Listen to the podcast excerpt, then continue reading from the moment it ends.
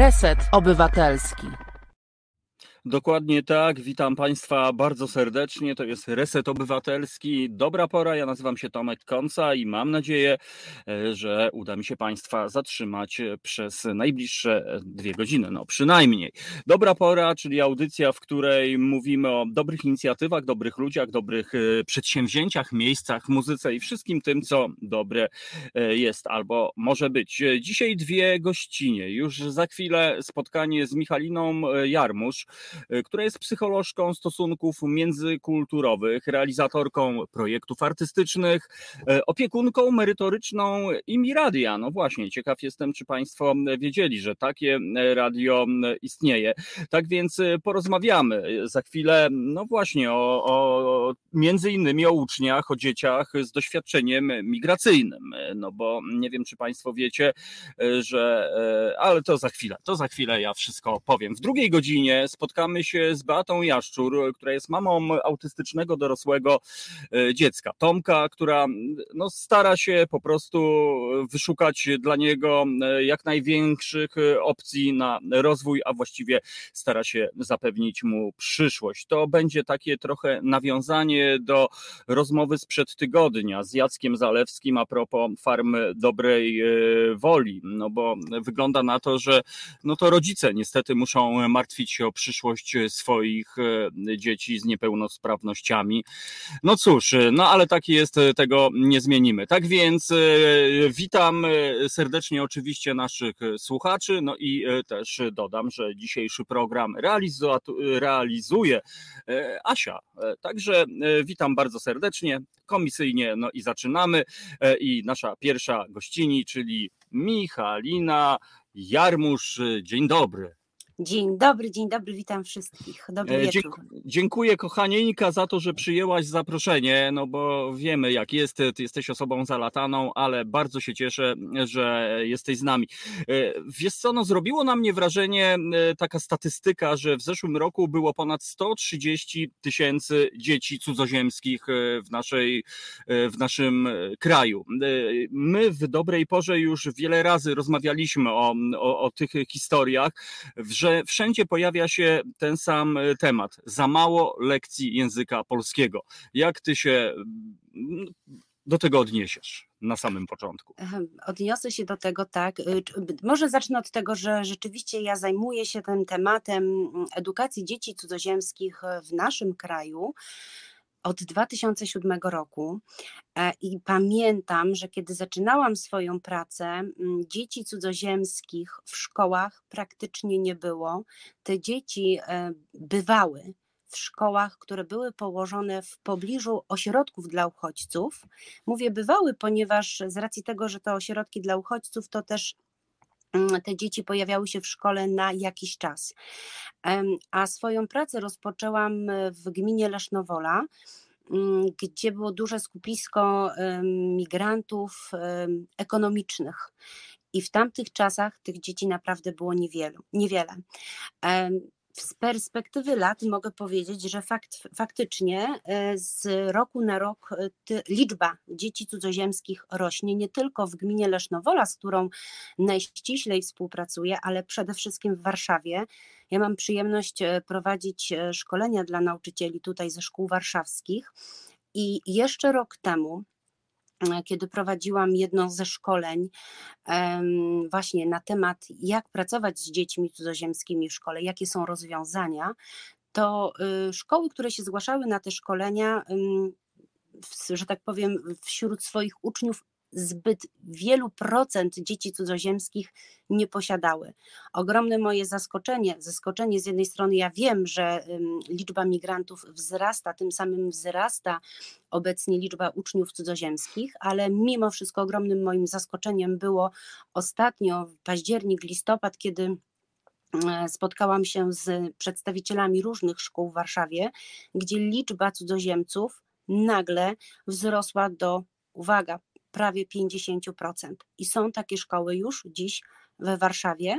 I tak jak było to na przestrzeni ostatnich lat, y, dominowali, dominowali cudzoziemcy głównie e, z Wietnamu, z Chin. Mówię tutaj o uczniach z doświadczeniem mhm. migracyjnym. Tak na obecną chwilę, oczywiście to jest Ukraina, Białoruś, Rosja, ale Ukraina dominuje, mamy wrażenie. Oczywiście Chińczycy, Wietnamczycy też są, ale nie jest to aż tak wielka skala, e, jaka jest, jeżeli chodzi o, ten, o te strony wschodu, e, tuż za naszą granicą statystyki są e, bezwzględne. No właśnie, a jak system e, do tego jest przygotowany właśnie, do takiej sytuacji? No bo e, ja tutaj pozwól, będę się posiłkował statystykami, że właśnie w 2009 roku było niecałe 10 tysięcy właśnie uczniów.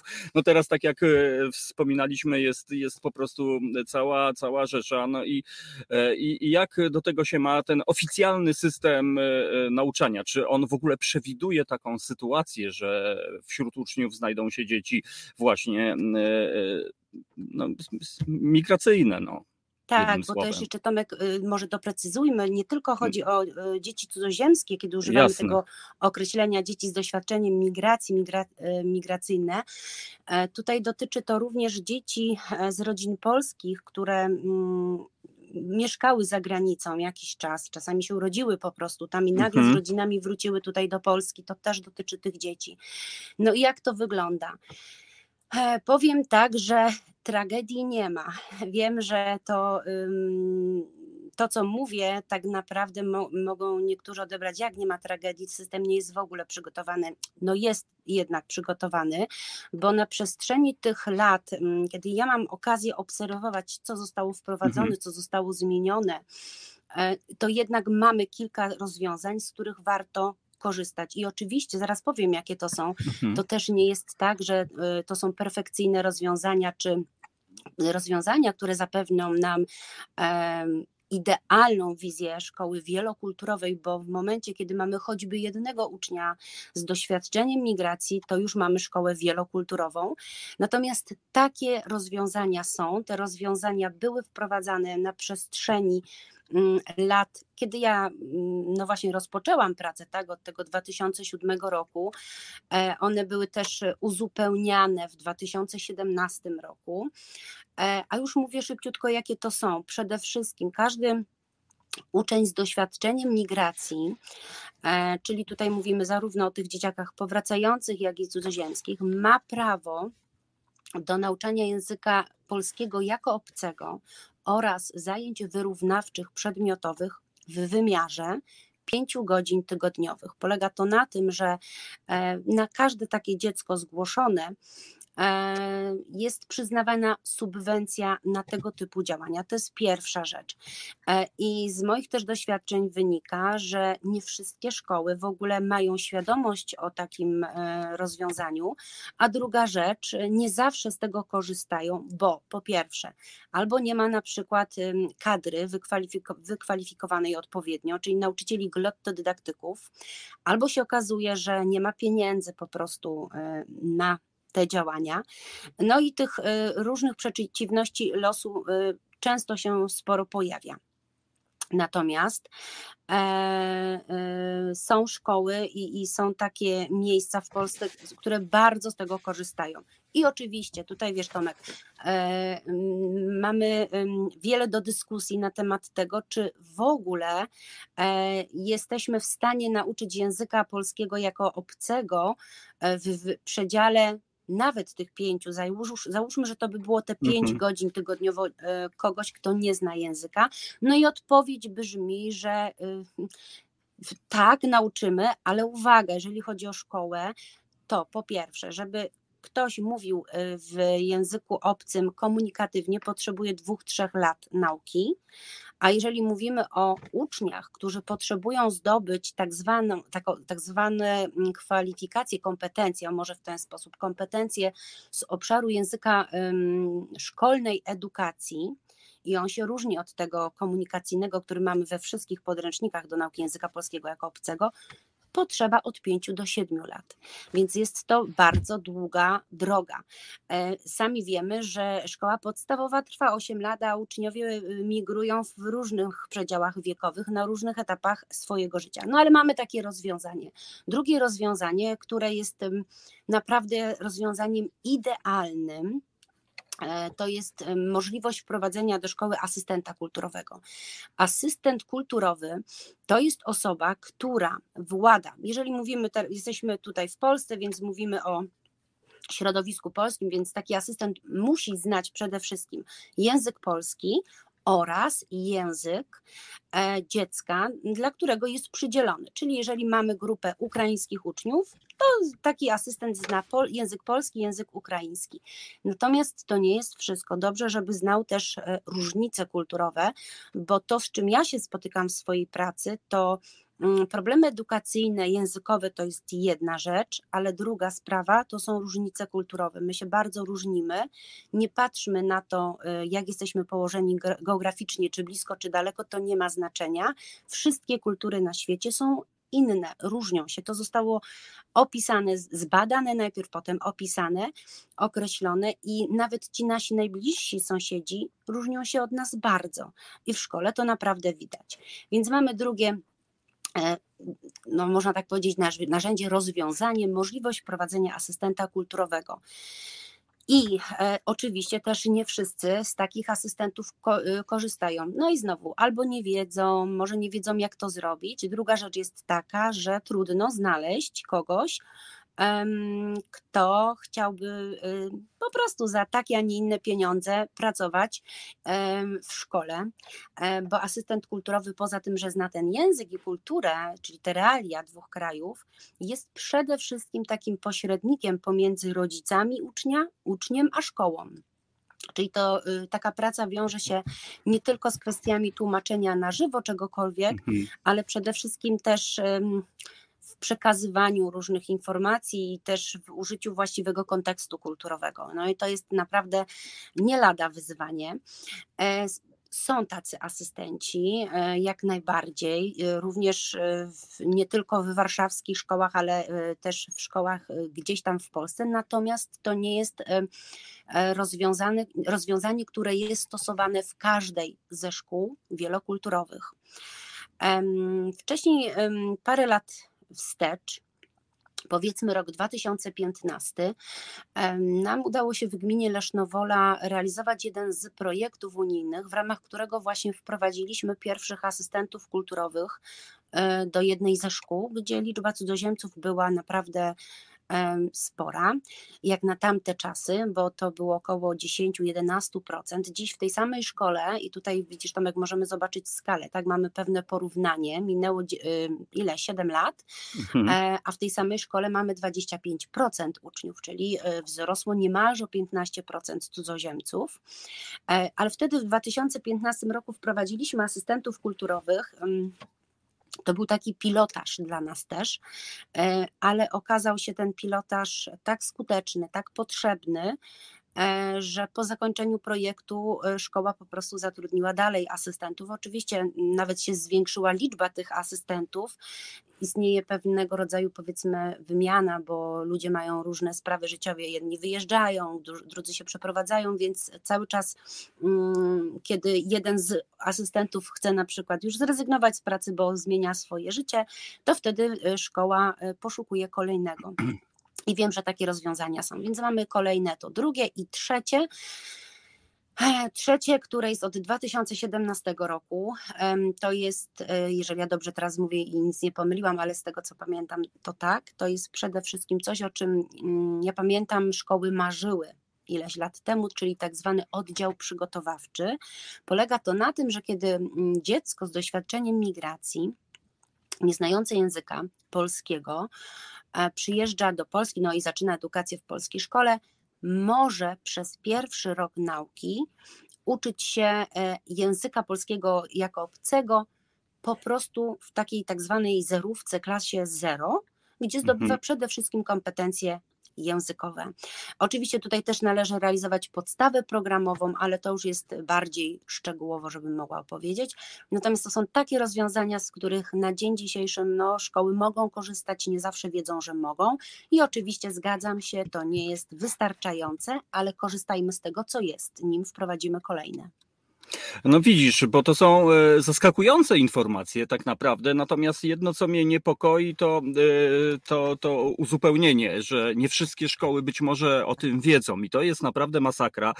E, też u, uświadomiłaś mi pewną historię, że tak jak mówiliśmy, żeby opanować powiedzmy biegle język, potrzeba no, naprawdę wiele lat, a to oznacza, że te dzieci jakby brutalnie mówiąc są skazane no na y, automatycznie gorsze wyniki w nauce, no bo umówmy się, no po prostu jedno determinuje drugie, to może zaważyć na tym, że takie dziecko nie dostanie e, promocji, nie zda do kolejnej klasy. E, i, i tutaj znowu mamy jakąś taką sytuację, bo być może nauczyciel dobrze wie, co jest powodem tego, że, że, że, że temu dziecku powiedzmy wyimaginowanemu nie idzie, natomiast no, no co, co z tym zrobić no, po prostu, jak, jak z tego wybrnąć? No, Tomek, to nie ma jednego przepisu. Ja dzisiaj miałam taką mhm. bardzo fajną, e, bardzo fajne spotkanie jedną z, z jedną z nauczycielek języka polskiego jako obcego.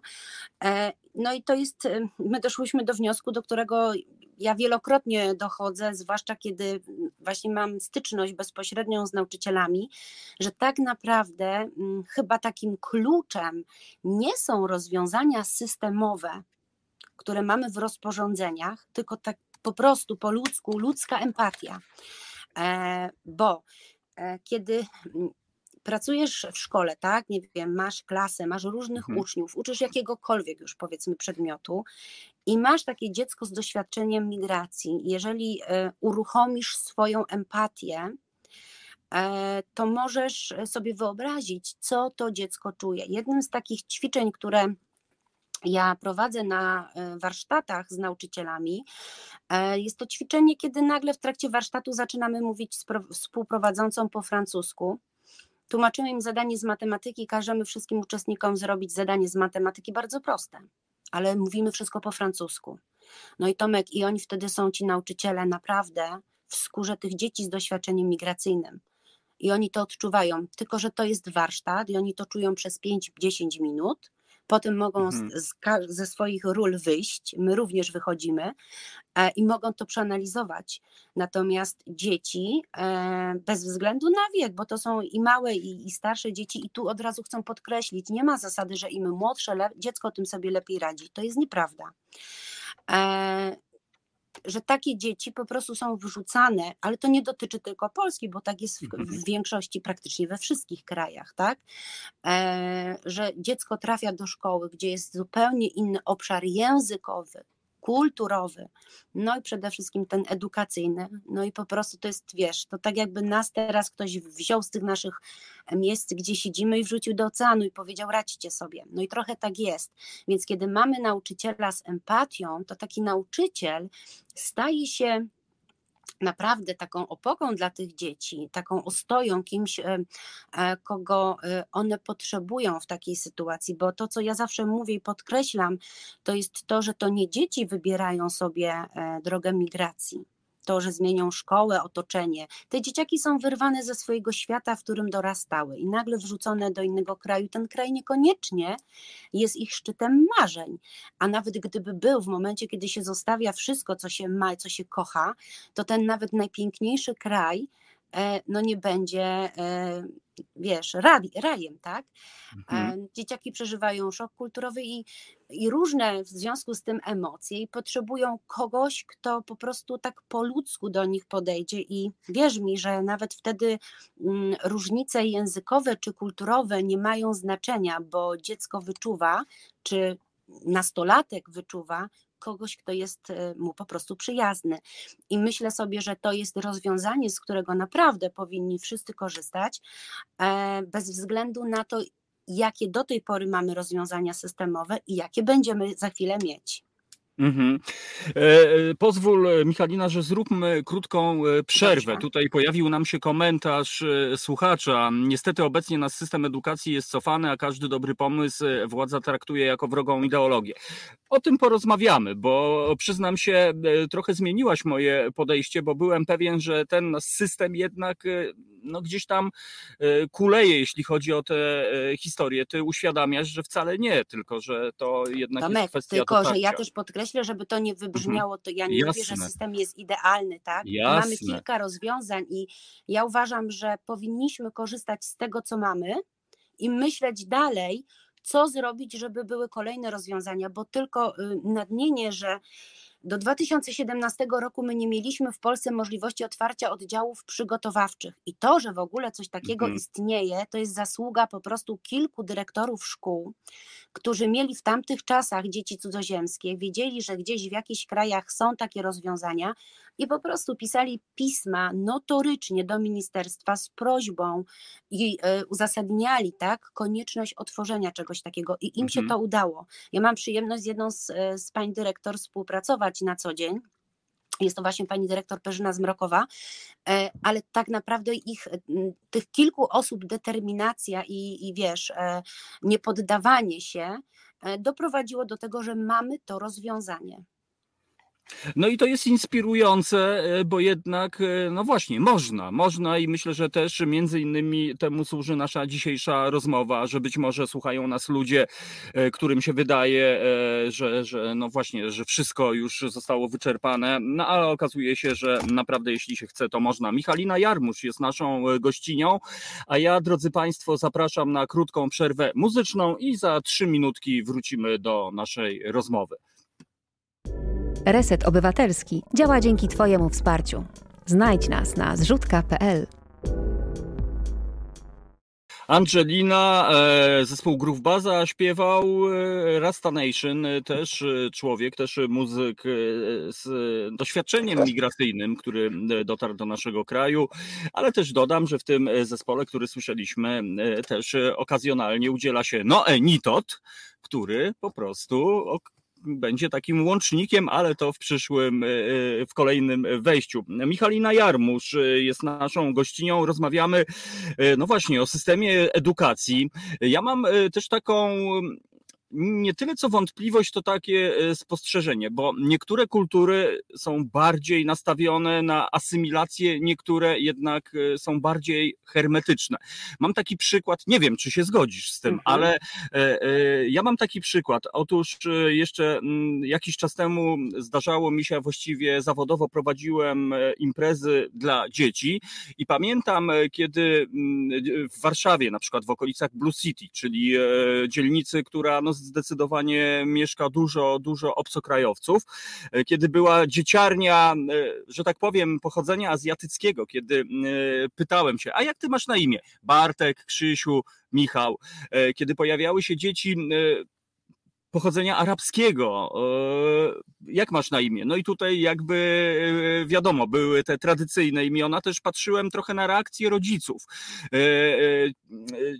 Ci rodzice, znowu, że tak powiem, nie chcę tutaj w żadne stereotypy popadać, e, ale, ale, ale ci rodzice, no właśnie powiedzmy e, około azjatycy, też wyglądali tak, jakby byli bardziej otwarci, natomiast e, tam rodzice tamtych dzieci też gdzieś tam trzymały się z boku. Oczywiście to mogło wynikać z wielu powodów, z powodów komunikacyjnych, języka, a być może ze stygmatyzowania po prostu. O Jezus, coś mi tu Co spadło. ci tam leci? No właśnie, chyba, chyba tutaj technika na, na, na brzmienie moich słów tak zareagowała, lampa się urwała przed chwilą.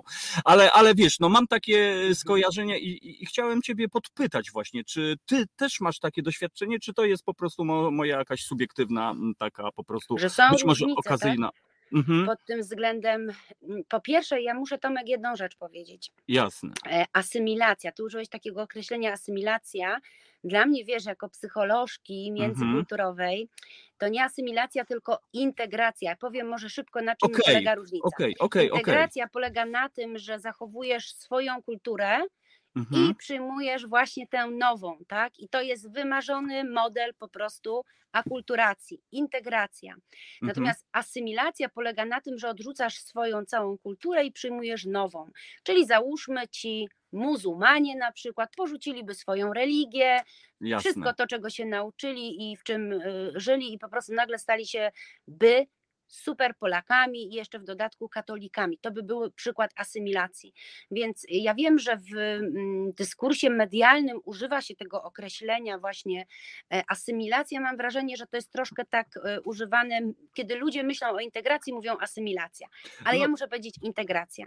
E, Wiesz co, Tomek, powiem Ci tak, ja z różnymi określeniami się spotkałam, że nie wiem, że Chińczycy są bardziej właśnie zamknięci. Swego czasu też słyszałam o Wietnamczykach.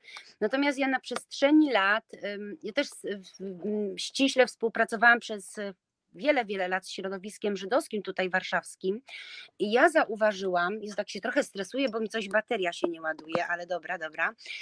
E, I zauważyłam jedną rzecz, że mm, tak naprawdę to jest trochę tak, jakbyśmy, wiesz, siedzieli w jakiejś takiej swojej grupie dobrych znajomych. e, Dajmy na to, nie wiem, w restauracji, gdzieś, gdziekolwiek, w przestrzeni publicznej, takiej miejskiej nawet, w parku, cokolwiek. I no niekoniecznie zawsze mamy ochotę na e, pogaduszki czy zaznajamianie się z nowymi ludźmi, których napotykamy. To jest pierwsza rzecz. Druga rzecz, e, która mi przyszła do głowy, m, kiedy mówiłeś o tym przykładzie przy Blue City, to są jednak różnice kulturowe.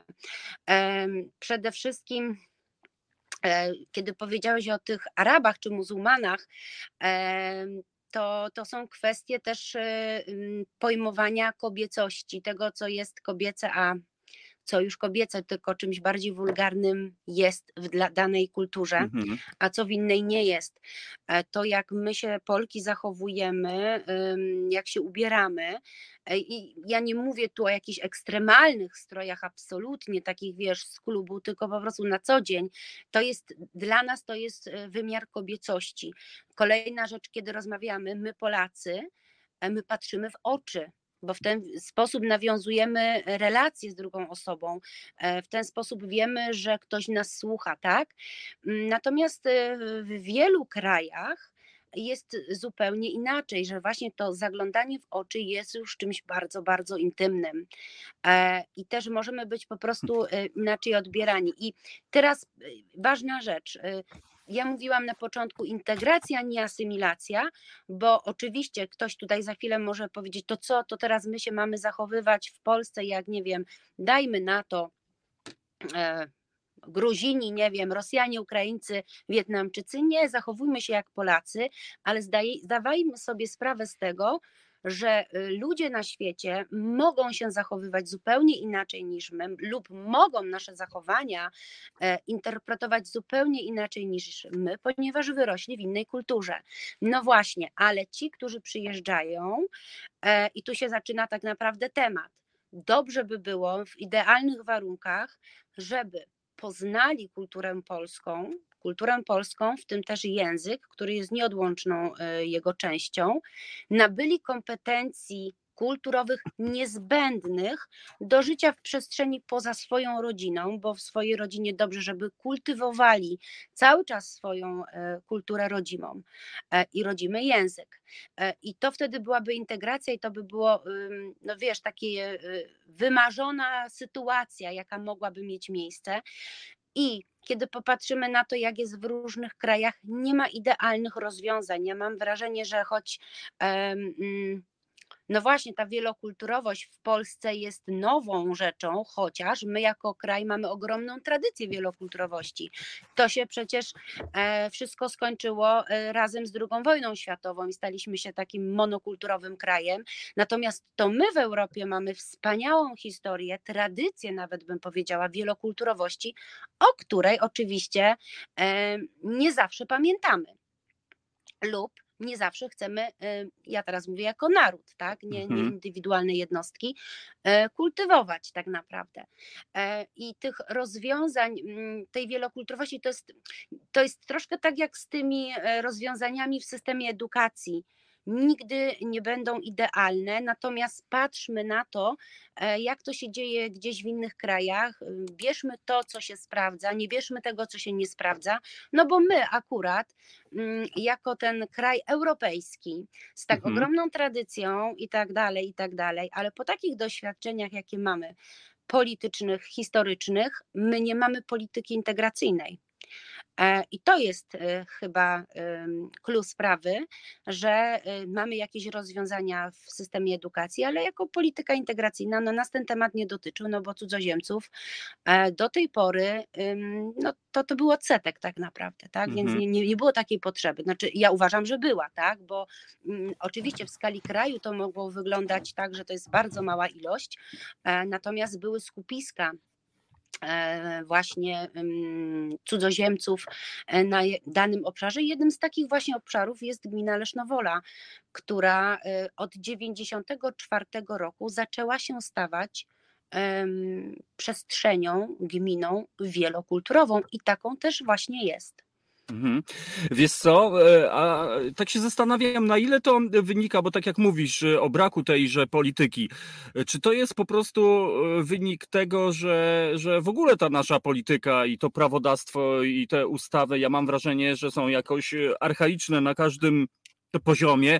Wiadomo, jaka jest narracja oficjalna władz, y, natomiast no, to, to wy, wydaje się z tego, co mówisz, że to jest jakiś defekt po prostu jakiś, nie wiem, no, że to prawo y, jest niedostosowane do dzisiejszych czasów, no po prostu, które się dynamicznie No ale zmieniają. wiesz Tomek, to tak samo system edukacji, przepraszam, że mhm. weszłam słowo, ale no nie mogłam się powstrzymać. Spójrz na system edukacji w naszym kraju. To jest dramat. Po prostu. Mhm.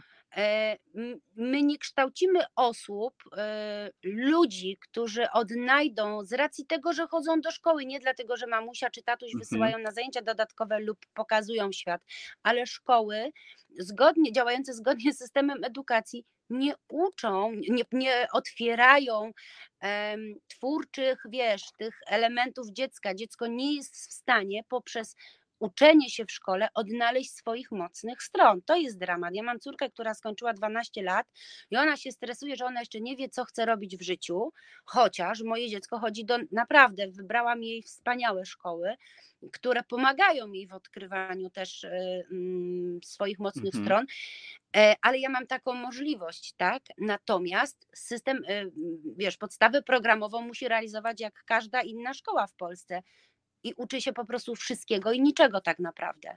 E, nie poznaje w moim odczuciu takie dziecko w szkole tak naprawdę świata, tylko cały czas uczy się odtwórczo. E, mhm. I chyba od tego powinniśmy zacząć, bo teraz wiesz, tak mnie oświeciło, że gdybyśmy to zmienili, to wiele łatwiej byłoby się uczyć bez względu na to, z jakiego kraju, każdemu jednemu dziecku z doświadczeniem migracyjnym.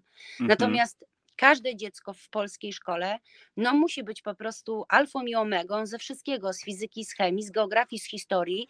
I to są, e, wiesz, a jeszcze w trakcie lockdownu się okazało, że trzeba wypisywać w niektórych szkołach, wiem, że tak się działo, e, elaboraty na temat y, różnych aspektów z zakresu wychowania fizycznego. Więc to, to, to, to jest absurd, tak? Bo, no tak, to już jest jak z Barei powinna zarażać, wiesz, dawać pas, zarażać pasją, tak? Gdzie my powinniśmy, no i to, i to jest chyba, chyba ten temat jest, wiesz, bardzo mm. powiązany, mam wrażenie. No, niewątpliwie. Pozwól, że przytoczę komentarz. Darek tak. Bielecki napisał, to jest efekt braku rzetelnej edukacji nie tylko na poziomie szkół, ale i obywatelskim. Ja tak w ogóle... A kto e, napisał? Darek Bielecki. O. E, e, tak, taki komentarz, z którym nie sposób się nie zgodzić, bo wiesz co, ja sobie pomyślałem jeszcze, pozwól, że wrócę do tych różnic. Ty wspomniałeś takie drobiazgi, że nie patrzymy prosto w oczy i tak dalej.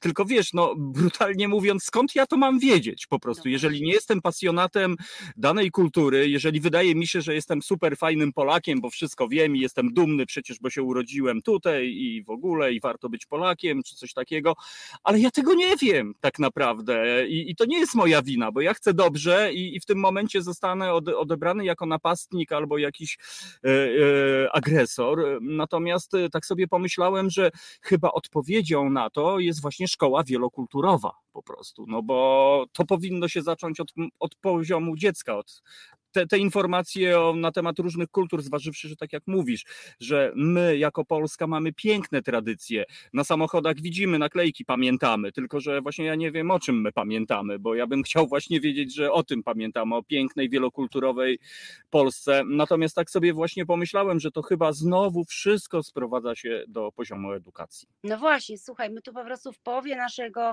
spotkania dzisiaj doszliśmy do Clue sprawy, zgadzam się z Tobą i trochę jestem przerażona tym, co nas czeka, dlatego że do tej pory też dużą, no dużą, ja w moim odczuciu ogromną rolę odgrywały też właśnie te tak zwane działania oddolne, czyli różne organizacje pozarządowe, jeżeli robiły to y, na dobrym poziomie merytorycznym, e, mm, zaraz powiem co, no to to po prostu było idealne rozwiązanie, mianowicie właśnie edukacja międzykulturowa. Ja sama osobiście zajmowałam się edukacją międzykulturową w szkole Laudera, to jest y, żydowska szkoła i też żydowskie przedszkole tutaj w Warszawie e, na Wawelberga ale też prowadziłam e, cykle całe warsztatów międzykulturowych dla dzieci mhm. W przedszkolach, w szkołach na terenie gminy Lesznowola, uwaga, już od 2007 roku. Czyli właśnie to jest to, o czym ty mówisz. Uczenie, nie, że dzieci mają być ekspertami od każdej kultury i w zależności od tego, kogo widzą, nagle się tak zachowywać, tylko takim celem właśnie tej edukacji międzykulturowej jest to, że kiedy spotykasz drugiego człowieka, E, i zaczynasz z nim rozmawiać i zaczynasz z nim przebywać, nagle może dojść do pewnego zderzenia. On będzie inaczej się zachowywać, inny sposób komunikować i nie chodzi mi tu o kwestię znajomości języka. I tu chodzi o to, że w tym momencie, co jest bardzo trudne wbrew pozorom, bo my, nasze mózgi działają zgodnie z schematami, które mają zapisane, to ułatwia nam życie. Ale kiedy widzisz sytuację, że coś nie idzie, coś ta, ta, ta nasza E, e, relacja, coś, czy ta komunikacja jest zaburzona, wstrzymujesz się i jak ja to mówię, ściągasz tak zwane kulturowe e, okulary bo my jesteśmy, wiesz, kulturowo zaprogramowani. My nie musimy się zachowywać wszyscy w ten sam sposób w obszarze jednej kultury, bo to jest taka zasada w psychologii, nie każdy, ale każdy, czyli nie każdy będzie się zgodnie z pewnymi wymiarami, normami i skryptami zachowań e, w obszarze danej kultury zachowywać, ale każdy z nas będzie wiedział, co to znaczy. Czyli może ja nie lubię patrzeć komuś w oczy, ale e, wiem, co oznacza patrzenie w oczy w trakcie rozmowy, tak? Że to jest to budowanie tego zaufania. Mhm. Na przykład. E, I takich sytuacji możemy mieć mnóstwo, na przykład, nie wiem, w szkole, kto pierwszy komu powie dzień dobry, czy uczeń nauczycielowi, czy nauczyciel uczniowi, czy z nauczycielem mogę dyskutować. Mhm. E, tego moglibyśmy mnożyć. Więc to, co ty powiedziałeś, właśnie mm, uczenie tego, że, że może być inaczej, po prostu. I w momencie, kiedy dochodzi do takiego bliższego, e, bliższej relacji, tak? Ona nie zawsze ma tylko pozytywny wydźwięk, to żebyśmy się zastanowili właśnie, dlaczego ta osoba się tak zachowuje. Wiesz, ja często podaję za przykład jedno z moich takich pierwszych spotkań, zawodowo-biznesowych z pewnym Wietnamczykiem. Ja miałam mu przedstawić swoją ofertę szkoleń dla Wietnamczyków na temat kultury polskiej. I uwaga, to oni sami wyszli z propozycją tego, czyli chcieli się po prostu integrować. No ja słuchaj, posz, słuchajcie, drodzy Państwo, w ogóle poszłam na to spotkanie, przygotowana merytorycznie, tu super oferta, wszystko super, jestem psychologiem międzykulturowym, mam świadomość tego, czym jest, jaka jest w ogóle kultura wietnamska, ale nagle jestem w sytuacji takiej codziennej, czyli działam schematycznie, zgodnie z moim mózgiem. E, no i ja jestem na tej rozmowie, a on nie patrzy mi w oczy. Więc ja mówię, Boże Święty, ja nie mam szans. Gadam głupoty po prostu. To, co mu przedstawiam, e, no to jego to w ogóle nie interesuje. Ja, go, ja odebrałam jego zachowanie po prostu jako, że jest y, kompletnie niezainteresowany moją mhm. ofertą. Oczywiście efekt był zupełnie inny, tak, końcowy. On był bardzo zainteresowany ofertą, co więcej, my też e, później e, realizowaliśmy tę ofertę. Natomiast ja dopiero jak się tak naprawdę zastanowiłam, dlaczego tak się dzieje, z czego to wynika, zrozumiałam, ale zrozumiałam to dopiero jak wyszłam ze spotkania. Lepiej późno niż wcale. Z sytuacji życiowych, bo nie tylko szkolne i biznesowe, we Francji, odbywałam swój staż, no i też poznawałam kulturę francuską i super, super, już bardzo dużo wiem. No i idę sobie po prostu, y, a y, to, to, że idę z kolegami do, ze sklepu i sama niosę zakupy, to jest jedno, ale w dniu wyjazdu, no sama taszczę po prostu z koleżankami y, ciężkie walizki z trzeciego piętra, a nasi francuscy koledzy stoją i rozmawiają. No i wiesz, Tomek, po prostu no, wielkie Obciach. oburzenie w naszych głowach, sercach i tak dalej. No łzy niemalże do oczu nam się cisnęły, że po prostu nas tak potraktowali, ale po prostu jedna rzecz, to jest kraj bardzo indywidualistyczny jeżeli my potrzebowałyśmy pomocy, wystarczyłoby po prostu ich poprosić, hej, możecie znieść nam walizki, i nie byłoby problemu. I tu właśnie o to chodzi w tej edukacji, żebyśmy mm, nie musieli być ekspertami, ale Mhm. czasami właśnie zastanowili się, co ja mogę zrobić, żeby to było też komfortowe dla mnie. Mhm. Wiesz co, e, słucham sobie i tak myślę, Je- Jezu, jaka długa droga przed nami, mimo wszystko, bo to chyba, chyba trudno wychować dorosłych tak naprawdę i cała nadzieja w tym młodym pokoleniu, żeby, żeby ono, tak jak e, powiedzmy nasi dziadkowie mieszkali w tej pięknej, wielokulturowej Polsce, żeby oni sobie tak mieszkali. Ciekawi mnie jeszcze jedna rzecz, zanim przejdziemy, pozwolić do Imi Radia, e, jeśli chodzi o asystentów wielokulturowych, no bo opcja optymalna wydaje się, że taki asystent pracuje, pracuje z jednym dzieckiem, czy pracuje z grupą dzieci. Z grupą. Y, Asystent nie widzisz. musi pracować z jednym Mhm. dzieckiem, może mieć e, wiele, wielu uczniów pod sobą, dlatego że asystent kulturowy nie mylić z tym asystentem takim szkolnym, y, on nie Mhm. musi przebywać na lekcji. On może, ale nie musi. E, I e, to też w zależności od tego, mm, jak długo dziecko jest w szkole, jak zna język polski, bo jesteśmy w Polsce, Mhm. tak? Oczywiście. Różne mają e, ci uczniowie po, potrzeby. Na początku to mogą być potrzeby po prostu ze zrozumieniem treści przekazywanych na lekcji, czy w ogóle przez nauczycieli środowisko Mhm. szkolne, a w przyszłości to są różne takie mm, sytuacyjne kwestie. Teraz y, po, y, znaczy nawet nie po, bo jesteśmy w trakcie pandemii, ale po takim długim, długim lockdownie szkolnym, y, no to wszyscy wiemy, że temat depresji, obniżonego nastroju i- i różnych przykrych sytuacji dotyczy Mhm. wszystkich dzieci i młodzieży, bez względu na pochodzenie, wyznanie religijne i tak. Mm, No ale w przypadku dzieci z doświadczeniem migracyjnym asystenci też służą właśnie mm, temu, żeby wyjaśniać pewne rzeczy, czy dzieciom, czy przede wszystkim rodzicom, którzy zmierzają się z tymi problemami. Mhm. A, a jeszcze kończąc już e, ten temat edukacji, powiedz, a e, jak sądzisz, co jest powodem, że e, szkoły, że wszystkie szkoły nie korzystają? To znaczy te, które mogłyby, czyli te, e, wśród których są uczniowie właśnie pochodzenia cudzoziemskiego, że tak powiem. Dlaczego te szkoły nie korzystają z tych narzędzi? Trochę już Czy to to jest- powiedziałam, ale wydaje mi się, że po prostu czasami o tym nie wiedzą, bo nagle zderzają się z tym tematem. E, Wiesz, Tomek, ludzie, z którymi ja Mhm. współpracuję, szkoły, z którymi ja współpracuję, mają ten temat od wielu lat, tak? Więc e, wypracowali sobie już też e, pewne metody pracy związane z tematem, tak?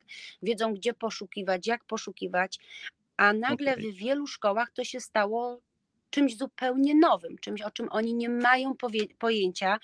E, może nawet nie mają świadomości, że istnieje ustawa 94a i do niej różne rozporządzenia, które właśnie mówią o tych wszystkich e, rozwiązaniach.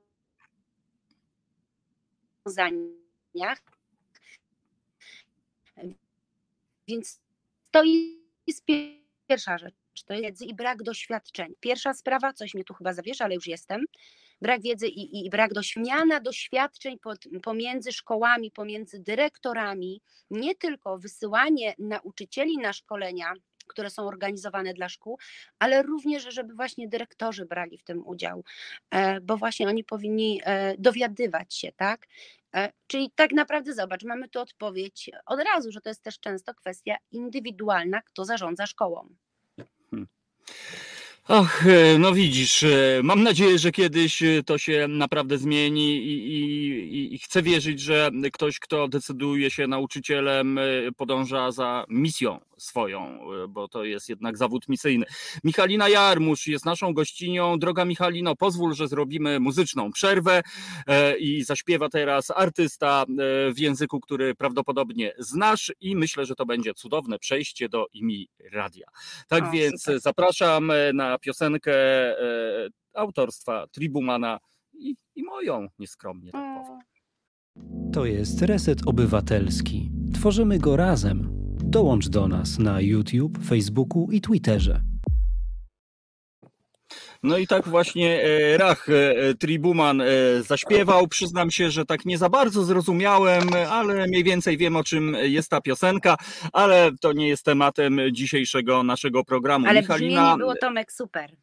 Tak, a to dziękuję, bo tutaj taki wynik współpracy Wieś Polska i Paryż Saint-Germain po prostu. No ale. No super, ja lecę do Paryża w ten piątek. Niech mnie dunder świśnie, no to zazdraszczamy e, i ciekaw jestem, czy tam e, wszyscy mówią o resecie obywatelskim i o Radiu Konsao w Paryżu, bo tam No jak nie mówią, to zaczną. O, no to ja się tego będę e, trzymał. Michalina, no właśnie, jesteś opiekunką merytoryczną niezwykłego projektu, który nazywa się IMI Radio. Obawiam się, że nasi słuchacze mogą po raz pierwszy słyszeć tę nazwę, tak więc pozwól, że poproszę cię, jakbyś opowiedziała nam, co to jest w ogóle to IMI Radio po prostu. No dobrze, dobrze, dobrze. Słuchajcie, IMI Radio jest to radio internetowe przede wszystkim. Nasz adres to jest imiradio.pl. Możecie słuchać e, na żywo e, różnych audycji, ale też bardzo ciekawej playlisty, ponieważ nasze radio jest przede wszystkim radiem wolontarystycznym i tworzonym y, w głównej mierze przez właśnie migrantów, imigrantów, cudzoziemców.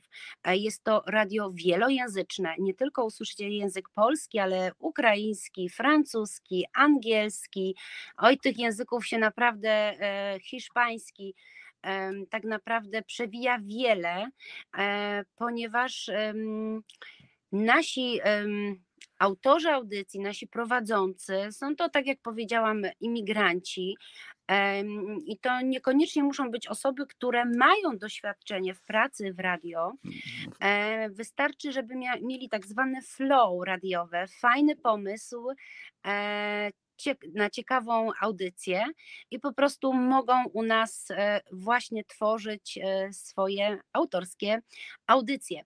Nasze radio, poza tym, że jest wieloetniczne, wielojęzyczne, języczne, dobrze mówię, mhm. to jest też takie odnoszę wrażenie, mm, fantastyczna przestrzeń twórcza dla osób, które właśnie mm, wyemigrowały ze swojego kraju, przyjechały tutaj do nas, do Polski e, i właśnie mają taką przestrzeń, e, gdzie mogą, e, jak ja to mówię, wyżyć się artystycznie. To jest bardzo fajne i bardzo potrzebne, zwłaszcza kiedy właśnie jesteśmy w innej przestrzeni kulturowo-językowej.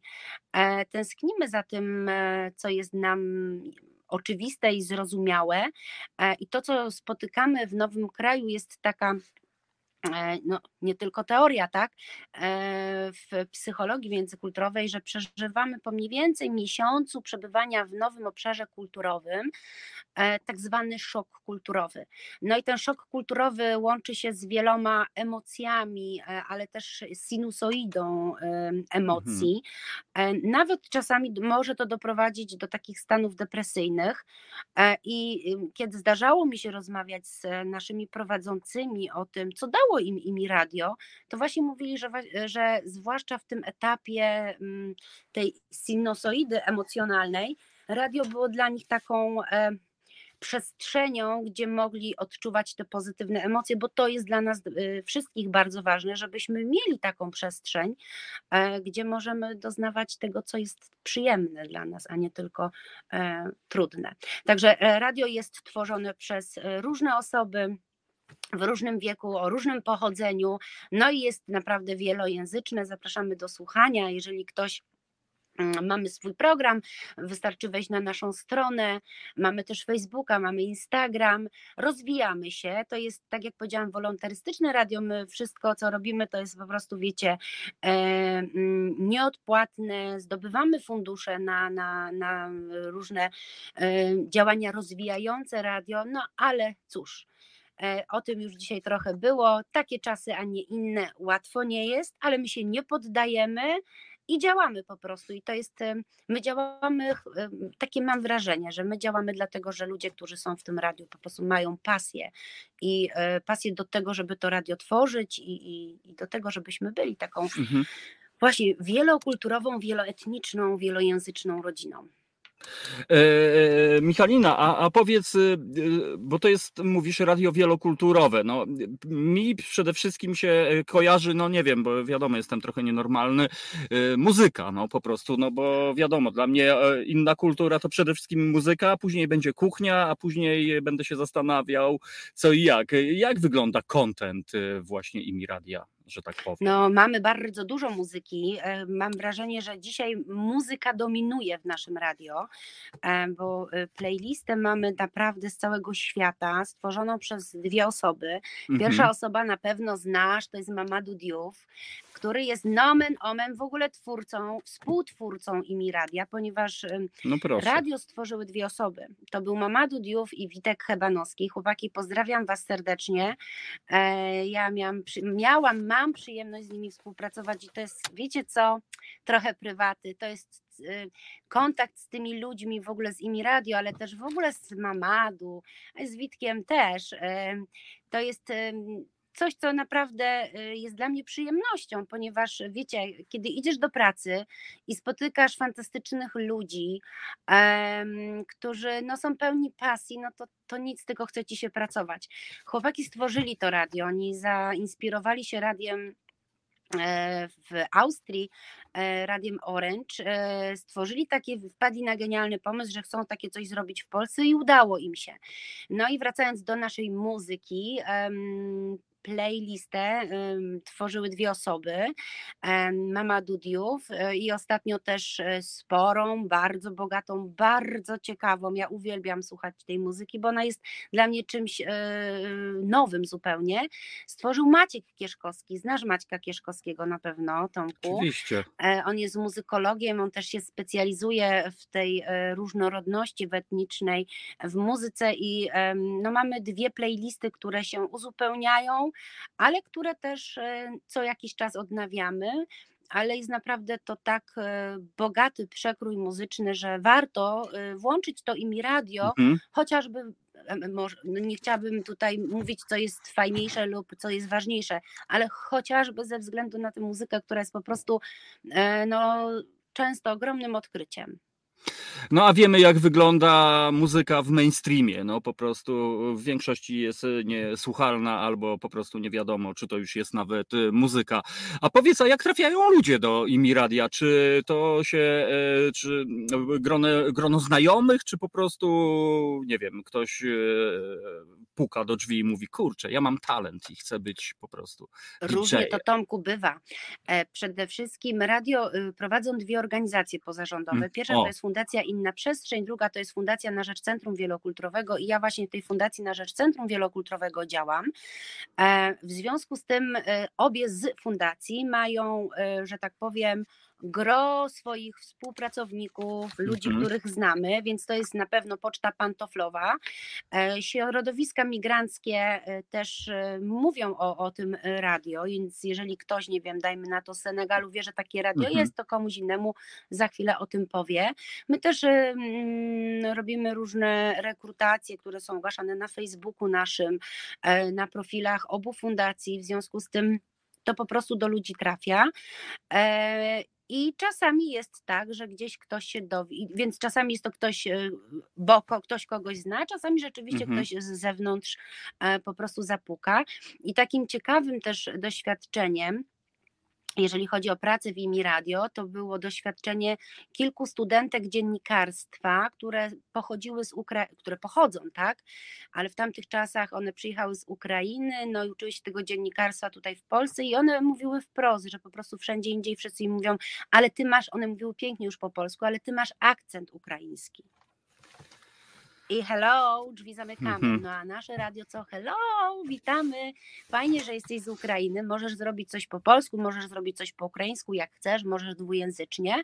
Przedstaw, przedstaw swój pomysł i, i, e, i rób to po prostu. No i to jest e, piękna historia i, takiego podejścia to ja bym sobie życzył no, we wszystkich przedsięwzięciach, instytucjach, fundacjach, stowarzyszeniach, radiach e, i w ogóle ten świat byłby lepszy. Michalina, no, no niestety musimy kończyć już, e, minęła Widzę, godzina widzę. 18. E, No cudownie się z tobą rozmawia i jestem pod ogromnym wrażeniem tego, co robisz. Trzymamy kciuki. Dziękuję też za, za to, co robisz, bo po raz kolejny się człowiek tak upewnia, no, że jednak gdyby nie praca po prostu poszczególnych osób, często anonimowych, często w ogóle, które, które po cichu swoją robotę robią, no to ten świat wyglądałby dużo, dużo gorzej. Tak więc no wielkie dzięki. Do następnego razu tutaj widzę, że Asia wrzuciła linki imiradio.pl. Drodzy Państwo, no chociażby jeżeli chcecie poszerzyć swoje horyzonty muzyczne albo popodróżować po innych muzycznych krainach, no to warto na pewno posłuchać mi radia, a też przecież być może dla kogoś jest to świetna okazja do nauki języków i poznawania innych kultur, a to jest po prostu bezcenne. Dziękuję Michalina. Ja też dziękuję Tomku za zaproszenie i też cudownie mi się z Tobą rozmawiało i oby więcej takich rozmów, bo one też są bardzo inspirujące. Dzięki. Obiecuję i mam nadzieję, że to nie jest ostatnie nasze spotkanie. Michalina Jarmusz była naszą gościnią. Do usłyszenia następnym Do usłyszenia. razem. E, także, drodzy Państwo, to jest Reset Obywatelski, to jest e, dobra pora i, i w niej Radio Koncao. Za chwilę kolejna nasza gościni, tu Asia widzę e, wzruszona napisała dzięki Michalina, kawał pięknej roboty. No ale jak widzicie, po prostu, bo ludzi dobrej woli jest więcej, jak Czesław Newman śpiewał i ja to będę zawsze po prostu, zawsze będę po prostu to powtarzał. Radio Koncao zaprasza teraz Was na muzyczną przerwę i za chwilę e, kolejna nasza gościnia, gościni pani e, Beata, no ale to wszystkiego dowiecie się dosłownie za kilka minut. Tak więc poproszę o muzykę, no i e, za chwilę kontynuujemy nasz program. Reset Obywatelski, medium, które tworzysz razem z nami. Komentuj, pisz i wspieraj. E, a my kontynuujemy, proszę Państwa, nasze spotkanie w ramach dobrej pory e, i zapraszam na spotkanie z panią Beatą Jaszczur, mamą autystycznego dorosłego dziecka. E, no i za chwilę porozmawiamy właśnie, jak to tak naprawdę u nas wszystko wygląda. Mam nadzieję, że jest już z nami pani Beata. Dobry wieczór. Dobry wieczór. No to wyjdź teraz.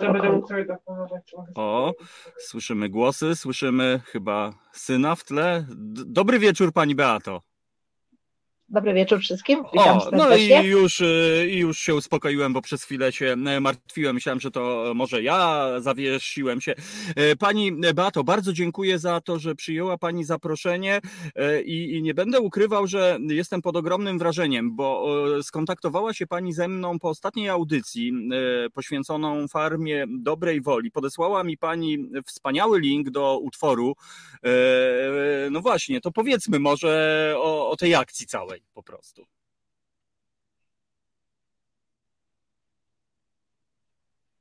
Halo, halo?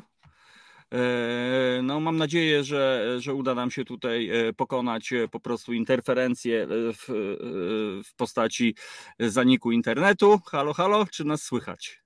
Mhm, tak, tak, ja słyszę wszystko, tak. Przez chwilę nic nie było słychać rzeczywiście. A, no to mam nadzieję, to jeszcze raz. E, e, pani Beato, jest pani Dobrze. mamą autystycznego dorosłego dziecka. E, no i cóż, ja ja tak sobie myślę, że no gdyby nie tytaniczna, heroiczna praca rodziców, opiekunów e, dzieci, no to byłoby trochę słabo. Zresztą stąd e, wychodził też Jacek Zalewski, powołując e, farmę dobrej woli. Pani, no pani zna jak mało kto po prostu tę rzeczywistość. Jak wygląda taka rzeczywistość? No tak, mój, mój syn ma w tej chwili 23 lata w wieku 7 lat dostał diagnozę y, autyzmu, wtedy to nie było takie bardzo y, szybkie do diagnozowania, długo trzeba było czekać, y, żeby tą diagnozę zrobić i dostać wynik. Natomiast no, jako odpowiedzialny rodzic przejęłam się jak gdyby swoim zobowiązaniem, że muszę przygotować syna jak najlepiej do życia i do tego, żeby mógł być akceptowany w społeczeństwie i żeby mógł znaleźć w nim swoją rolę i żeby mógł być po prostu przydatny. Mój syn zawsze charakteryzował się tym, że ma dość duży potencjał. Potencjał, czyli zawsze wierzyłam też w to, że można go wiele rzeczy będzie nauczyć. I tak oprócz uczęszczania do szkoły integracyjnej, jak miał 7 lat, to zapisałam go do takiej istniejącej wtedy fundacji Latająca Akademia, gdzie mój syn uczył się gry na pianinie przez 5 lat. razem z tą fundacją koncertował w różnych pałacach podwarszawskich, na przykład w Radziejowicach czy w Nieborowie. To prowadziła pani profesor Elżbieta Małanicz-Onoszko, która była starszą panią i przyjmowała dzieci niepełnosprawne, bo twierdziła, że wszystkie mogą się nauczyć gry na pianinie. Stosowała do tej nauki swoją metodę kolorowych nutek. No i potem robiła koncerty dzieci, żeby pokazywały, czego się nauczyły. W związku z czym mój syn y, od y, małych lat występował na scenie y, i się z tą sceną obył. Gra na pianinie trochę trudno mu szła, znaczy miał coś takiego, że nigdy sam nie sięgał po to pianino, chociaż był bardzo spokojny, kiedy na nim ćwiczył. No i pochłaniało to bardzo dużo pracy, żeby mógł się czegoś nauczyć, a i tak nie było wiadomo, czy nauczy się tak, żeby pokazać to bezbłędnie. E, mhm. bo czasami, e, tak jak i wszystkim tym dzieciom, które się uczyły, zdarzały się błędy, ale też chodziło o to, żeby się uczyć opanowania wtedy, kiedy te błędy się pojawiają i żeby, żeby się nie przejmować po prostu porażkami. E, no, mój syn, tak jak powiedziałam, chodził do szkół integracyjnych, chodził również na terapię i myślę sobie, że jest wielu takich rodziców, którzy dbają o swoje dzieci, którzy E, właśnie po to prowadzają te dzieci na terapię, żeby one jak najwięcej zyskały i żeby jak najwięcej potrafiły w życiu dorosłym, żeby były jednak w społeczeństwie akceptowane, mm, a nie w jakimś getcie e, zamykane jako osoby autystyczne, które się tak bardzo różnią od mhm. społeczeństwa, że najlepiej to ich w ogóle nie zauważać. No właśnie, to jest bardzo, no, bardzo przykre to, co pani powiedziała, e, niestety, z jednej strony. Proszę mi wybaczyć, że tak e, wszedłem w słowo, bo e, no właśnie, nie za dużo jest takich przykładów, gdzie ludzie autystyczni, no nie wiem, mogą się realizować, no, mogą pracować. Chociaż. Nie słyszałam, co pan powiedział, bo niestety zanikło. A, no dobra, to jeszcze raz. E, e tutaj, e, tak. jak mówię, że niezbyt dużo słyszymy przykładów e, miejsc, gdzie ludzie z autyzmem na przykład mogą, nie wiem, realizować się zawodowo. Tutaj mamy przykład mhm. kawiarni, prawda? Klubo kawiarni. Życie jest tak, fajne. Pani, pani współpracowała od samego początku, prawda? Z tym przedsięwzięciem. Tak, ja byłam w ekipie, która zaczynała pracę z autyzmem artystami w tej kawiarni. E, także mój syn też tam e, przychodził, miał wtedy 16 lat e, i do tej pory jest tam znany. W tej chwili jest na praktykach zawodowych ze swojej szkoły, które tam realizuje. No i to jest jedno miejsce, gdzie mój syn, który poszedł w kierunku gastronomii, zaczął szko- po, po gimnazjum zaczął szkołę branżową na kierunku kucharz małej gastronomii, a w tej chwili uczy się na kierunku cukiernik w specjalnej szkole branżowej. E, no i kończy już tą szkołę za pół roku. E, dochodzimy do tego, że kiedy chcemy się zorientować, jakie są możliwości pracy, no to okazuje się, że no nie za bardzo są takie możliwości. Jak żeśmy poszli do Centrum Koordynacji i Pomocy Osobom Niepełnosprawnym, E, z niepełnosprawnością również intelektualną, e, no to dowiedzieliśmy się, że e, no nieważne jest, jaką szkołę skończyłeś, tylko ważne, że się nadajesz do sprzątania. I to jest po prostu no, bardzo podcinające skrzydła. Tak jakby ktoś powiedział, no ja się uczyłem, nie wiem, tam sztuk pięknych, ale pracuję jako biznesmen, tak? Tylko, że normalni ludzie mogą się przekwalifikować i jest to, leży to w ich możliwościach. Natomiast taka osoba niepełnosprawna, jak się czegoś uczy, to powinna dalej w tym kierunku tą naukę y, kontynuować. Dla niej jest to krok milowy bardzo duży. Y, nie jest w stanie przekwalifikować się na kogoś innego, y, a nie mówiąc już o tym, że sprzątanie po prostu nie daje możliwości żadnego rozwoju. Tak? Ale chciałam powiedzieć, że mój syn jest aktywnym człowiekiem. Trzy lata temu E, ja wymyśliłam taki projekt tutaj lokalny, dzielnicowy, my mieszkamy w dzielnicy Włochy e, i ja znalazłam fundację, która poprowadziła e, dla nas jak gdyby projekt, nazywa się Szanty we Włochach. Ja wymyśliłam po prostu, że będziemy śpiewać szanty, piosenki żeglarskie ponieważ zauważyłam, że mój syn może z pianinem to sobie tak dobrze rady nie dawał, ale w ogóle lubi scenę i lubi śpiewać. Śpiewał w chórze szkolnym, śpiewał z holi kościelnej. No a potem chciałam, żeby śpiewał coś jeszcze, a ponieważ nie było żadnej oferty na rynku, żeby dzieci z autyzmem no, były akceptowane, chciane i żeby w ogóle była do nich jakaś oferta kierowana. Więc wymyśliłam sama, że na pewno nie tylko my chcemy się uczyć piosenek żeglarskich, ale będą chciały również inne osoby się ich uczyć. Okazało się, że zrobiła się z tego bardzo fajna inicjatywa, która integruje i łączy i aktywizuje mieszkańców naszej dzielnicy. E, ten projekt trwa już trzy edycje minęły, teraz e, złożyliśmy wniosek o czwartą edycję. E, przychodzą ludzie w średnim wieku, albo bym powiedziała tacy dojrzali, dla których granie na gitarach albo na innych różnych instrumentach i tworzenie czy śpiewanie muzyki żeglarskiej jest naprawdę wielką frajdą i fajnym sposobem na spędzanie czasu. E, I w tych e, warsztatach, bo to są warsztaty piosenek żeglarskich, potem zwykle e, jest jakiś koncert albo kilka, myśmy już mieli siedem koncertów. Na scenie również występują i w tych warsztatach biorą udział osoby z niepełnosprawnością intelektualną, które zwykle, co prawda, są wspierane przez rodziców, przychodzą z rodzicami, ale każdy dostaje tam swoją rolę. Jeden śpiewa, drugi gra na przeszkadzajkach i każdy przeżywa tą samą radość co wszyscy. Więc naprawdę jest to bardzo fajny projekt. Cieszę się, że mamy możliwość w nim uczestniczyć. Ten projekt prowadzi Fundacja Sztuka i Pasja, której prezes zainteresował się moim pomysłem i myślę, że był bardzo odważny albo mało wiedział na temat osób z autyzmem. W każdym razie podjął się zadania i okazało się, że naprawdę jest bardzo fajnie. Mój syn śpiewa jako solista swoją piosenkę, którą dla niego napisałam. E, piosenka nazywa się Szanta Marzyciela, można ją znaleźć na YouTubie. E, I e, on nie ma żadnych problemów z tremą, po prostu staje, śpiewa, traktuje to jako zadanie, które ma do wykonania.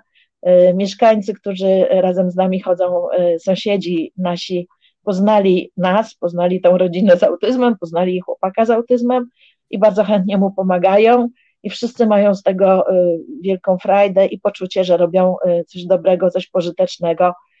Y, no więc naprawdę bardzo mi się podoba to, że tak wiele osób zechciało nas zaakceptować i nam pomaga i że dzięki temu staliśmy się znani, a znani w dzielnicy, E, a dzięki temu też przełamujemy stereotypy na temat e, osób z autyzmem. No właśnie, to jest. Mój syn, e, tak jak powiedziałam, lubi działać, bo jest zawodowcem. Hmm. Uczy się w szkole zawodowej. Słychać mnie? Tak, słychać, słychać. Coś tam się zawiesiło, ale słychać. Halo, halo, słychać mnie? Słychać, słychać. Dobrze, więc uczy się w szkole zawodowej, co oznacza, że lubi być aktywny i y, lubi pracować, działać. Y, wymaga wsparcia, wymaga y, podpowiedzi, wymaga w ogóle zorganizowania czasu pracy czy czasu działania, ponieważ sam sobie z tym słabo daje radę.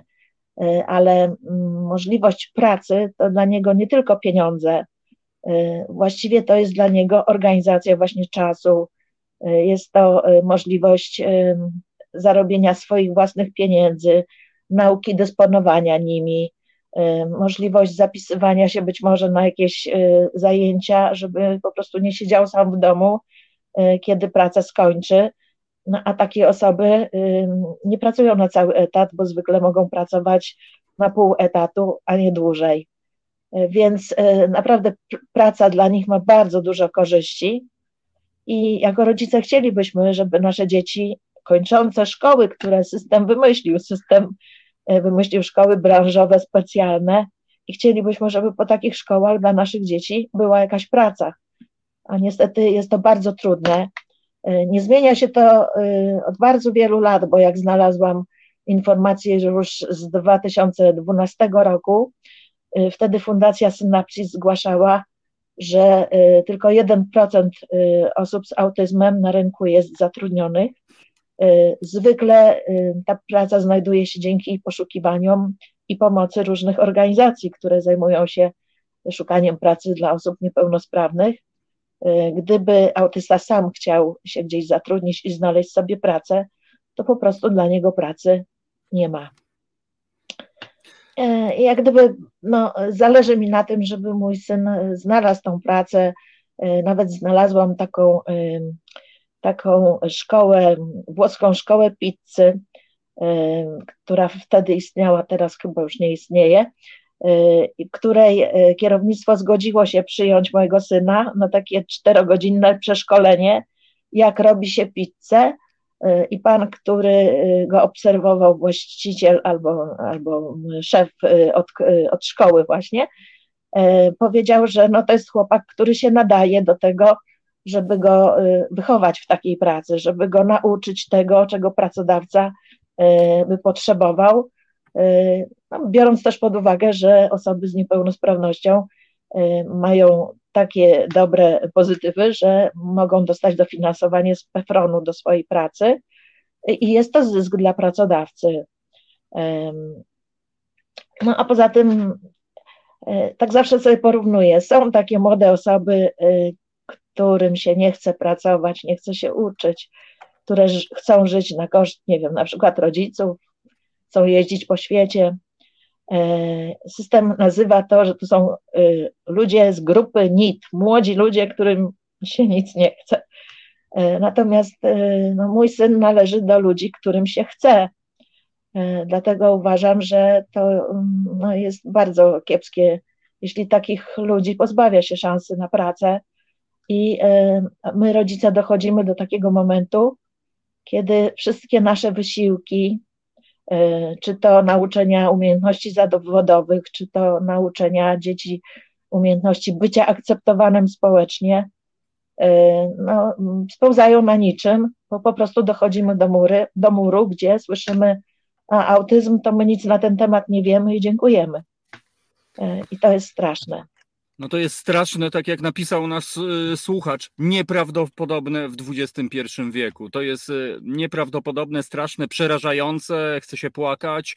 Z jednej strony, no, y, budujące jest to, co pani robi, że wzięła pani sprawy w swoje ręce, jak prawdopodobnie większość rodziców dzieci z niepełnosprawnością. No bo, tak. no bo dla systemu najlepiej to, to tak jak na samym początku. Po prostu. No, no właśnie, i to jest w ogóle niewiarygodne, bo dla systemu. Nie ma wyboru i nie ma też pomocy właściwej, bo my zostawieni jesteśmy sami sobie, jak to mówią. Nasza grupa y, rodzin z dziećmi autystycznymi jest niewidzialna po prostu dla nikogo. Y, najlepiej, żeby rodzice zajmowali się własnymi dziećmi i zastępowali y, system pomocy społecznej. Może to się komuś nie spodoba, co mówię, mhm. ale taka jest prawda, tak? To jest nasz problem i my do końca życia mamy się naszym problemem zajmować, bo nikt inny nie chce. E, a jak chcę tu pokazać, że naprawdę są osoby z autyzmem różne, bo to jest spektrum od tych, które nie mówią, e, od tych, które e, potrzebują pomocy, nie są w 100% samodzielne, aż do osób, które nawet chodzą na studia z zespołem Aspergera, z tym lżejszą formą autyzmu, mhm. kończą te studia, ale też dochodzą do momentu, kiedy szukają pracy i kiedy słyszą, że my nic na ten temat nie wiemy i nie chcemy, dziękujemy. I to jest przerażające. No nic jest się nie zmienia od 2012 roku. No to jest dramat, ja też, e, no, no muszę to powiedzieć, ale, ale co się stanie, kiedy rodziców zabraknie po prostu? No tak, to jest wielki problem. No, nasze dzieci to nie wiem, chyba czeka tylko dom pomocy społecznej e, i to, żeby po prostu no, i, no, wszystko straciły to, co rodzice wkładali i pieniądze, i czas swój, i życie swoje, i zdrowie swoje, żeby to wszystko mhm. Stracić. To po prostu ja się czuję tak, jakbym zatopiła swój skarb, no, zatopiony skarb. No, nic jeszcze się tutaj nie zatopiło, pani Beato. Spokojnie, spokojnie, bo, bo wszystko jest możliwe z pani energią i myślę, że przy wsparciu dobrych ludzi, e, empatycznych, sama pani powiedziała, że przecież trafiła pani na dyrektora fundacji tutaj żartobliwie, że być może nie wiedział na co się pisał, ale no nie wierzę, tak. że gdyby tak było, to byłaby tylko jedna edycja po prostu. A w tym momencie poruszyła pani no serca, sumienia. E, no ludzi, właśnie. No. Ja jak gdyby chciałabym powiedzieć, że y, są takie osoby z autyzmem, które też pracują w tej kawiarni, życie jest fajne, którym się chce, które się uczą, mhm. które potrafią pracować w zespole, y, które y, no, dbają o to, żeby nabywać nowe umiejętności i potrafią się dogadywać, i potrafią się komunikować, i potrafią być oddanymi pracownikami firmy. I chcielibyśmy mhm. jako rodzice, żeby znaleźli się tacy pracodawcy, którzy jednak zainteresują się tematem um, autyzmu, szczególnie, że jest to grupa najbardziej wykluczana um, społecznie, um, że zainteresują się tym tematem, poznają, będą mieli odwagę, żeby tworzyć miejsca pracy dla autystów, nawet w integracji z innymi, tak jak możliwe są szkoły integrujące, integracyjne, E, i żeby tworzyć po prostu fajne zespoły, w których e, wspólnie będzie się prowadziło jakiś biznes czy jakąś działalność, e, bo cały sens polega na tym, żeby jedni drugim pomagali i żeby to było fajne. Jak oglądamy na przykład seriale, to często widać, że ludzie zakładają, szczególnie kobiety, zakładają kawiarnie i je prowadzą, tak? I dbają mhm. o to, mhm. żeby atmosfera była fajna. No i my też chcemy, żeby żeby znaleźli się pracodawcy, którzy nasze dzieci zaproszą i będą o tą atmosferę dbali, żeby ona była fajna, wspierająca dla naszych dzieci, pozwalająca im e, robić postępy i iść do góry, a nie tracić wszystko to, co zyskały do tej pory. No właśnie, tylko jak to zrobić? No bo z drugiej strony jest Pani ekspertką, co tutaj dużo mówić. Pewnie każdy rodzic, y, y, który ma takie doświadczenie, y, jest na pewno ekspertem. To aż się prosi tak na logikę, żeby, żeby nie wiem, jakaś kapituła, jakaś, jakaś, jakieś grono ludzi się zebrało i być może no, wpłynęło, tylko ja po prostu nie wiem na kogo, na. na mhm. no, ja sobie wiem. myślę, że właśnie, właśnie takie branie udziału w różnego rodzaju y, audycjach, zapraszanie nas jako rodziców, żebyśmy mogli o tym problemie szeroko mówić, y, no robi bardzo dużo, y, żeby ludzie chcieli o tym też słuchać, żeby, żeby no, byli jakoś zaciekawieni. Jeszcze dodam, że mój syn poprzez to, że lubi śpiewać, zapisał się do szkoły śpiewu emisji głosu Konador i w tej szkole ćwiczy tam e, roz, e, rozśpiewywanie swojej skali głosowej, e, ale też nagrywa piosenki, bierze udział w konkursie, w koncercie uczniów razem z innymi.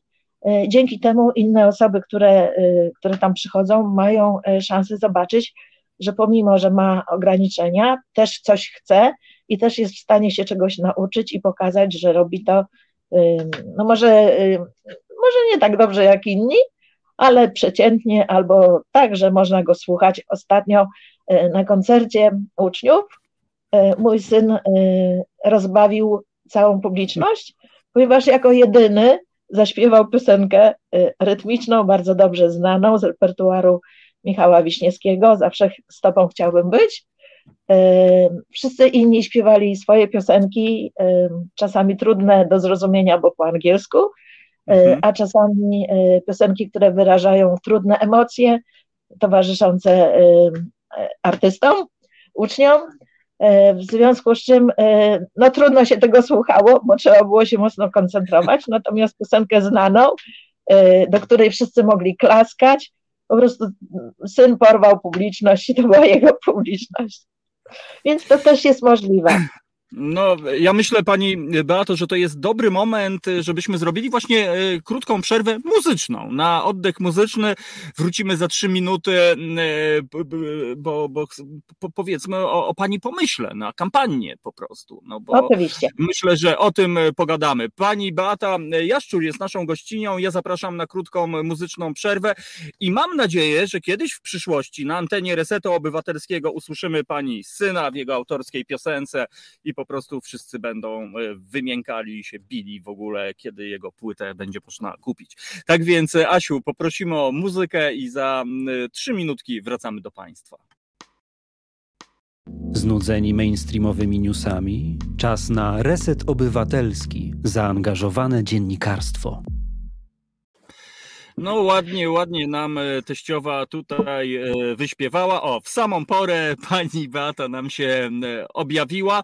E, no właśnie, ma pani pomysł na to, no bo to jeszcze, jeszcze później panią podpytam, ale, ale przejdźmy do tematu, o którym rozmawialiśmy poza anteną, czyli, czyli właśnie o kampanii, bo ma pani pomysł na, na to, jak zwrócić uwagę, a może jak trochę po, przestawiać tutaj myślenie e, może w głowach decydentów na przykład? Mhm. Myślę sobie, że byłoby bardzo fajnym pomysłem e, takim z dziedziny e, CSR-u, zrównoważonego rozwoju, żeby firmy, które się tym zajmują, albo nawet agencje reklamowe mm, zrobiły jakiś spot na temat osób z autyzmem, które właśnie są chętne do pracy, które kończą szkoły zawodowe, y, które, no, którym zależy na tym, żeby pracować. Tak? Może nie wszystkim zależy, ale mhm. są tacy, którym y, zależy. I żeby ten spot no, po prostu rozreklamować jak najszerzej i puszczać, żeby ludzie się dowiedzieli, że takie osoby chętne do pracy, którym zależy, są. Do tego jest niestety potrzebne są pieniądze, tak, a nie bardzo wiem, skąd je wziąć. Dlatego myślę sobie, że e, no, jest wiele firm, które e, właśnie należą do tego mm, zrównoważonego rozwoju i CSR jest jednym z celów ich działania. W CSR jest, może być aż 17 celów. Może wśród nich być równość, może być walka z ubóstwem, może być edukacja, i w tych dziedzinach wykluczanie społeczne też, i w tych dziedzinach można by było coś fajnego właśnie zrobić i znaleźć jakieś pieniądze, żeby tej grupie najbardziej wykluczanej, e, grupie autystów e, pomóc. Tak sobie myślę, że mój syn mógłby być dobrym przykładem, żeby to po prostu pokazywać. Ale nie no tylko on. E, otóż, otóż to, no, bo, bo myślę, że to jest chyba taki naj, naj, naj, najprostsza droga, tak jak pani mówiła, że sąsiedzi was poznali, prawda? O, to jest ten dzieciak tak. autystyczny, a to jego mama, nie? I tam wiadomo, e, jak się nie znaliście, nie tak. wiem jak to było, pewnie było jakieś takie skromne dzień dobry, ale dzień dobry, ja, no, no, no, właśnie, ale ja widzę po pani oczach, że, że to jakaś więź, jakaś życzliwość, jakieś zrozumienie, jakieś współodczuwanie, wystarczyło właściwie wejść do tych ludzi po prostu i od razu zadziałało, prawda? Po prostu. No tak, nawet chciałam powiedzieć, że y, jeden z sąsiadów, który mieszka w bloku naprzeciwko, y, nie ma dzieci, mieszka z żoną, y, zgodził się wystąpić w teledysku mojego syna. Do tego teledysku napisałam słowa. Mhm. Jest to teledysk około świąteczny, który ma tytuł Wpadnij do mnie ale y, nie chodzi o to, że to osoba z autyzmem zaprasza kogoś, bo i tak ktoś nie przyjdzie, tylko chodzi o to, że to sąsiad y, zaprosił mojego syna, żeby wpadł do niego na tak zwanego śledzia i szarlotkę, bo nieważne, nieważne przy czym jest to spotkanie, ważne, żeby y, wspólnie się spotkać. Ten sąsiad gra na gitarze, gra, znamy go z szant i razem po prostu, żebyśmy mogli pośpiewać, czy to kolendy, w okresie świątecznym, czy piosenki, które razem śpiewamy na projekcie. Y, I wtedy jest fajnie. Generalnie myślę sobie też tak, y, że wiele osób jest samotnych, y, nie wie, co to jest autyzm. Tak jak powiedziałam, nie wiemy, nie chcemy wiedzieć i nie interesujemy się, a rodzice potrzebują też tego wytchnienia i tej opieki. I byłoby fajnie, jak mieszkamy w blokach, w, na osiedlach, żeby ludzie, którzy są samotni, po prostu się trochę bardziej zainteresowali, mogli zaprosić na przykład mojego syna, tak, na szarlotkę i na herbatę. I to nie jest wielkie pół godziny porozmawiać, czy pobawić się, nie wiem, w jakieś ciepło-zimno, to, to nie chodzi o to, żeby to była mądra zabawa, tylko chodzi o to, żeby było wesoło. Więc, mhm. więc jak się ludzie po prostu znają, no to można, można jakoś to połączyć. Natomiast jak się nie znają, no to jesteśmy rzeczywiście sami sobie zostawieni i sami sobie musimy dawać radę. Stąd jest też mój pomysł na ten spot. No ja myślę sobie, e, że tutaj fajną rzecz pani wyartykułowała, bo od jakiegoś czasu e, pojawiają się podzielnie żywności w różnych tak. miejscach. Tak, tak, sobie pomyślałem, tak. jakby zrobić taką podzielnie życzliwości po prostu. Żeby, o, super pomysł żeby coś e, takiego, o czym pani mówi, bo przecież też chyba nie chodzi tu o litość, prawda? Żeby to nie było, a ja się zlituję, go zaproszę, po prostu tutaj wyczyszczę sobie sumienie i ten. Tu nie chodzi o litość, chyba ona jest to na jest trochę tak, To jest trochę tak, jak e, moja poprzedniczka mówiła e, o imigrantach. To jest kultu, multikulti, tak? To jest teraz takie hmm. modne słowo. Chodzi o to, że jak wchodzimy i interesujemy się tematami innymi, inności, e, to robi się dla nas bardziej barwny świat, bo może jakaś inspiracja, może coś uda nam się zaproponować, wymyśleć i życie staje się bardziej owocne, kolorowe i ma jakieś barwy. E, I jest fajnie, jesteśmy wtedy, możemy być kreatywni i czujemy, że żyjemy, tak? Natomiast no, jak, e, jak się nie interesujemy nowym, no to jest gorzej. Ja wymyśliłam projekt szantowy po to, że ja nawet pływać nie umiem i nigdy nie żeglowałam i mnie to nie interesuje, ale ja po prostu sobie pomyślałam, lubię piosenki, lubię śpiewać, to jest rytmiczne, to jest melodyjne i fajnie jakby mój syn też to umiał śpiewać i nieważne, że my nie pływamy, tylko ważne, że śpiewamy i występujemy na scenie i to jest ten zysk. A w ogóle tutaj tak y, dodam y, od siebie, y, nie wiem, być może ma Pani taką genialną intuicję, ale jeśli chodzi rzeczywiście o szanty, badania mówią, że to jest taka najbardziej uniwersalna forma piosenek, że nawet ci, którzy mówią, że oni nie znają szant, to i tak je znają mhm. i, i będą je śpiewali, nawet jeżeli powiedzą, że nie śpiewają. To jest trochę taki trochę fenomen z tymi szantami. Ja nie wiem skąd pani, u pani się to wzięło, ale, ale to jest niezwykłe po prostu. Jak jak syn miał 17 lat, a, a, wiedziałam, że lubi śpiewać, no to zaczęłam się zastanawiać, no po angielsku śpiewać nie będzie, no więc no tak. co by można było śpiewać po polsku. I wtedy trafiłam na zespół EKT Gdynia, e, którego żeśmy słuchali i uczyli się ich piosenek. Potem żeśmy poszli do tawerny na ich koncert. Potem się okazało, że siedzimy tam, bo nie ma miejsca, więc siedzimy przy jakimś stoliku zupełnie gdzieś na wylocie mhm. i pijemy wodę za darmo. Mhm. No i że wszyscy się tam tak świetnie bawią, że pod, y, są tańce pod sceną, że wszyscy y, powtarzają refreny, bo to jest łatwe. Y, I stąd zrodziłem, zrodził się ten pomysł, że to jest naprawdę świetny sposób na integrację. I nieważne, ile się potrafi, jeden zaśpiewa dwa wersy, drugi całą zwrotkę, albo refren cały, tak? Ale wszyscy się świetnie bawią, tam nikt nikogo nie wyklucza i nie porównują się ludzie. Jest naprawdę czas zabawy i do takiej kulturalnej zabawy, chociaż może niektórzy piją piwo, ale nie było tego widać. A, to jest dozwolone e, z umiarem. E, a myślę, że to też ogromną wartość ma, ma ta energia i te emocje, te, te przeżycia, których tak naprawdę nie, nie, nie widać. A pani Beato, e, załóżmy Przygoda, sobie. Tak... którą chcemy przeżywać. No tak, bo ja też sobie myślę, myślę, że tutaj mówimy o, o życiu zawodowym, e, prawda, że tutaj wiadomo, zarabianie pieniędzy, ale wydaje mi się, że też, też bardzo ważnym chyba elementem jest to właśnie bycie z innymi. E, to znaczy, że już nie mówię o tym, żeby gadać, fajnie być duszą towarzystwa, no bo wiadomo, spektra autyzmu są różne, ale, ale tu chodzi o, o, o bycie częścią społeczeństwa po prostu, a nie gdzieś tam upchniętym, zamkniętym, a albo tak jak pani mówi, niewidzialnym po prostu. No ktoś powiedział kiedyś, że praca y, w zespole muzycznym jest właśnie taką fajną pracą, bo tam wszyscy muszą dawać swój wkład, żeby to dobrze zabrzmiało. I właśnie tak samo mogło być w jakimś miejscu pracy, gdzie buduje się drużynę, drużynę, która, y, która jest empatyczna i która y, potrafi się wspierać razem, która nie rywalizuje ze sobą, tylko właśnie dąży do tego, żeby było jak najlepiej, żeby można coś było sprzedać. Chciałam powiedzieć taki przykład. Ostatnio w internecie e, mhm. jedna z mam chwaliła się, że e, jej synowi udało się znaleźć pracę. Syn z autyzmem napisał bardzo jasno i uczciwie, że ma autyzm i szuka pracy. E, ten jego post został udostępniony tysiąc razy. Znalazł się pracodawca w zatorze, który zadzwonił do tego chłopaka, zaproponował mu rozmowy, kilka tych rozmów odbył. Rozmawiał również z rodzicami tego chłopaka, zatrudnił go w firmie, w młodym zespole. W tym zespole młodzi ludzie wspierają tego chłopaka. On wklepuje dane do komputera, ale czuje się zadowolony, czuje swoje sprawstwo, czuje się potrzebny, może zarobić pieniądze, żeby potem je na coś tam wydawać. Nie muszą to być wielkie pieniądze, tak?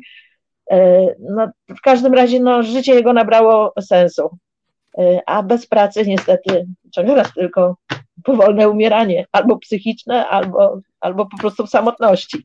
No to jest, to jest, to nie, nie, ma zgody. Myślę, że tutaj wszyscy, jak tu jesteśmy, nie godzimy się w ogóle na coś takiego i, i myślę, że to bardzo dobrze, że pani się objawiła w tym programie. W ogóle ja jestem zwolennikiem no, bardzo Dziękuję za zaproszenie. Że, że one nie istnieją tak naprawdę i, e, i, i myślę, że będziemy w ogóle to kontynuowali. Ja myślę, że to jest jakiś początek współpracy, bo nie chcę być nieuprzejmy, ja też jestem muzykiem i też przychodzi mi do głowy na przykład taki zespół November Project, e, gdzie, no. gdzie muzycy, no zna pani przecież e, doskonale, tak. no i nagle się okazuje, że, że być może ktoś tam na początku z przymrużeniem oka sobie tam na to patrzył, a wiadomo, niepełnosprawni, no to musimy być wyrozumiali, ale każdy, kto widział energię na scenie tego zespołu, to myślę, że po prostu zapamięta to do końca życia.